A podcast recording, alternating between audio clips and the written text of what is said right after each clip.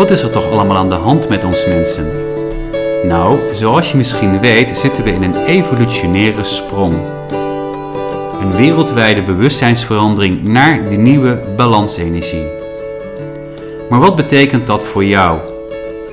Waar loop je tegenaan en hoe beweeg je door deze tijd van transformatie? Niets menselijks is ons vreemd. We vertellen je er graag met alle liefde over. We kennen de obstakels van binnen en van buiten. En wat je ervoor terugkrijgt, het is gewoonweg prachtig. Niet met woorden te omschrijven. Ook voor jou zijn er oneindig veel mogelijkheden. In iedere podcast behandelen we een thema van de nieuwe balansenergie. Het is tijd om op te bloeien. Nou, Gaan we heb jij? Verder. Koek. Speculaas. speculaas. Lekker. Nou, leuk om weer eens bij elkaar te zitten, Ja. vind ik wel, hè? Ja, enorm. Met de koffie? We hebben eigenlijk management team meeting. We hebben, we hebben, er is geen Ja, team, er is niks, maar alleen maar wij met z'n vieren. Ja? Ja. Waar zullen we het vandaag eens over hebben? Ja, gewoon nog een keer over nieuwe tijdskinderen. Want jij vroeg net aan mij, ben jij een nieuw tijdskind? Ja, ja, ik was wel benieuwd. Ik had, die, eh, ik had dat filmpje natuurlijk geluisterd. En toen werden daar tijdsframes aangegeven. Ja.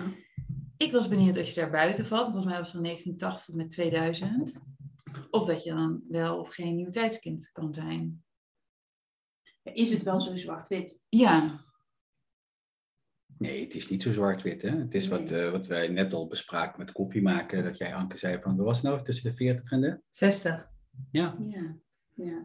Dat die groep tussen de 40 en de 60 de wegvoorbereiders zijn voor nieuwe tijdskinderen. Dat is ook zo, hè? die landen eerder. En die, ja. hè, wat, eh, wie zegt het, Christine van der zegt Ja. Ja, die Mhm. zegt dat. Nou, die landen inderdaad eerder. En die, eh, die, die bereiden het pad voor voor de rest. En dat haakt in op dat hele verhaal van die nieuwe tijdskinderen, omdat je dan te maken hebt met. ehm, als die, die, die komen hier, die zijn al anders bedraad in hun hoofd. Die, die krijgen al een shock als ze hier binnenkomen. Van wat is het hier voor een ballentent? Hè, en die moeten dan in zo'n schoolsysteem. En eh, Ja, sommigen ja. gaan makkelijker mee dan de anderen, afhankelijk van hoe wakker dat ze zijn op het moment van, dat ze er zijn. Maar het is wel fijn dat er een groep is die eigenlijk het, het, het, het veldwerk al gedaan heeft, al het pad voorbereid heeft, zodat die eigenlijk zo meteen de stokjes van ons allemaal kunnen overnemen. Ja. En dat hoeven niet per se je eigen kinderen te zijn, dat kunnen Nee. gewoon kinderen op de hele wereld zijn. Hè? Wat ik me afvroeg, jij zegt anders bedraad in hun hoofd. Ja. Maar is het niet anders bedraad qua ziel ook? Of hoe, Alles is Alles. anders. Die zijn gewoon DNA schijnt wijzer. zelfs ook anders te Ja, zijn. alles. DNA's anders Ja. zijn vaak minder ontvankelijk voor ziektepatronen.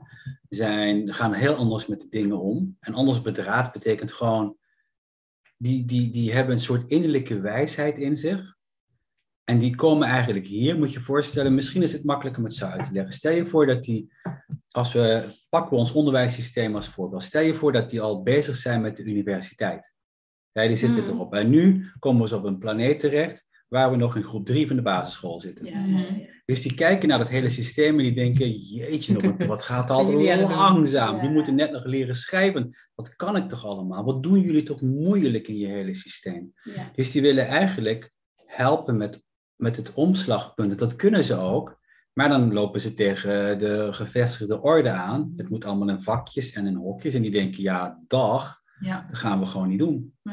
Hoe ga je Dus- dan eigenlijk daar als ouder mee om? Hè? We hebben een, Ja. een aantal van ons heeft ook kinderen en je weet ergens, het systeem is, is zet jou niet per se in je kracht, maar je, maar je moet het ergens toch een beetje doen. Ja. Dus het is wel lastig, hè? Wat geef je dan mee? Mhm. Nou ja, weet het gewoon, bekijk het gewoon zo. Die kids die hebben eigenlijk. Ehm, die, die, kijk, die zielen van die kinderen weten dat ze, waar ze terechtkomen. Die weten gewoon dat ze in een, in een, in een tijd terechtkomen waar, waar, het, waar het heel heftig zal zijn. Dat het niet meteen gaat zoals. Ik neem een stokje over en het gaat nu soepel. Mhm. Die hebben ervoor gekozen om juist hierheen te komen. Als het hun niet was bevallen, hadden ze een paar honderd jaar gewacht. Was het hier rustiger geworden, dan hadden ze dan ingestroomd, weet je wel. Nou, dat hebben ze niet gedaan. Ze zijn er hiervoor om het verschil te maken. Dus deze garde die nu komt, of die er nu is, is capabel om te dealen met die hele dingen. Ja. Maar die schrikken zich natuurlijk wel wezenloos als ze hier komen, want die moeten in een systeem mee waar ze niet mee overweg kunnen. Ja. Dus daarom is het heel fijn als je ouders hebt, of in ieder geval volwassenen hebt, ouders of, of buren, of maakt niet uit wat, Iemand waar zij gewoon mee kunnen levelen. Mhm. Dus als zo'n kind bijvoorbeeld iets zegt, ik kan me herinneren dat ik destijds, toen ik jong was, dat ik wel tegen mijn moeder iets zei. En zei ze, ja, wat zul jij er nou van weten? Ik ben nog eh, nat achter de oren, weet je wel. Alsof wijsheid met de, met de Leeftijd, leeftijd, ja, aan een leeftijd ja, gepaard ja. is. En dat is helemaal niet zo. Nee. Nee. Dus als je dan, eh, dan, eh, dan vaak hebben dit soort kinderen, die zijn heel wijs. En die hebben gewoon een volwassene nodig die hun taal spreekt, die hun Ja. dat wil niet zeggen dat je alles klakkeloos moet aannemen wat die kabouter vertelt, maar gewoon, goh, daar zeg jij iets. Ja. En niet wat mijn moeder destijds nog zei van, joh, eh, je bent nog nat achter de oren. Wat zal jij er nou van weten, zei ze dan. ja, En je zult zien dat heel veel van die kinderen hele, kunnen hele leuke gesprekken mee houden. Hè? Mhm. Dus als zo'n kind bijvoorbeeld zegt, eh, ik, als ze nog heel klein zijn, ik zie een elfje, ik noem maar iets, dan zijn wij gewend om te zeggen, ja, dat, hè, straks gaat het wel voorbij, want dan zit hij op school. Nee, als hij dat zegt, dan neem dat nou voor waar aan, want hij zegt dat niet voor niks. Nee. Nee. En in het begin mag je best kritisch zijn en denken, misschien is het een fantasie, misschien is het een hype. Maar als die blijft komen over die dingen, neem het dan gewoon donders ziet en zeg, hoe ziet hij er dan uit? Ja. Weet je wel? En eh, oh, komt hij dan vaak gewoon eh, doen of je neus bloedt. Gewoon hele serieuze. Oh, en ken je die al langer dan? Weet je? Gewoon zo. Je zult zien dat zo'n kind helemaal. Oh, dus we kunnen levelen met elkaar, weet je wel? Ja. Dat. Wat wat vertelde jij nou net, Anke, over jouw zoontje, wat hij ooit bij jou deed? Ja, dat is ook wel een grappig verhaal. Hij was twee en ik was s'nachts een keer overstuur om een bepaalde reden. Ik weet niet meer waarom. En hij eh, kwam uit zijn bedje en hij liep naar onze slaapkamer toe en deed zijn handjes om mijn hals heen. En ik merkte meteen dat ik helemaal zakte en rustig werd. En hij gaf me een knuffel en hij ging weer slapen. En ik ook. Hm. Dus ja, heel apart. Dat je denkt van er is dus blijkbaar toch iets voelbaar in ieder geval al geweest door die kamers heen. Ja. En heeft hem geraakt op een bepaald vermogen wat hij kennelijk had op dat moment. Ja. Maar dan kan je ook niet. Nee, maar in feite, of, eh, dat klinkt heel stom en naar. Maar eigenlijk is het niet anders als bijvoorbeeld eh, honden of katten doen. Hè?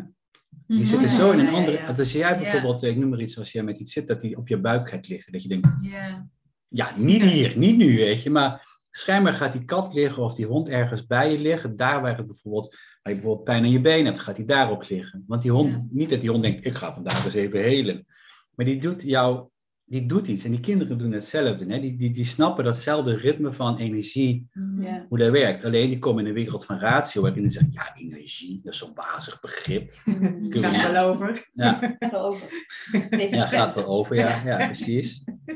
En weet je, dus het is zo ontastbaar, want dat kunnen we met, want energie, ja, bazig, kunnen we niet bottelen, Ja. hè, kunnen niet controleren. Nee, energie is gewoon vrij, is van Mhm. alles en van iedereen. Maar dat is het er, wat er dan eigenlijk gebeurt, is dat naarmate die kinderen ook zo dicht bij hun natuur staan, is dat heel vanzelfsprekend. Hè? Maar op het moment dat dat denken, na het zeven jaar is dat conceptuele kader ook meer ontwikkeld, hè? dan Hm. ja, gaat er weer een, andere, een ander programmaatje overheen, waardoor Ja. ook vaak die kwaliteit die er eerst was minder... Het deurtje gaat gewoon dicht. Ja, eigenlijk. Ja. ja. Dat voel Ja. ik ook, ja. Dus dan krijg je inderdaad, de school die pakt inderdaad goed op en die gaan dan die kinderen vormen, die, die worden rationeel gestimuleerd. Mhm. Er wordt helemaal geen aandacht meer besteed aan intuïtie, emotie en dat soort dingen allemaal.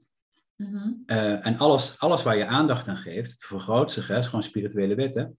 En als waar je geen aandacht aan geeft, valt weg naar de Ja. achtergrond. Ja.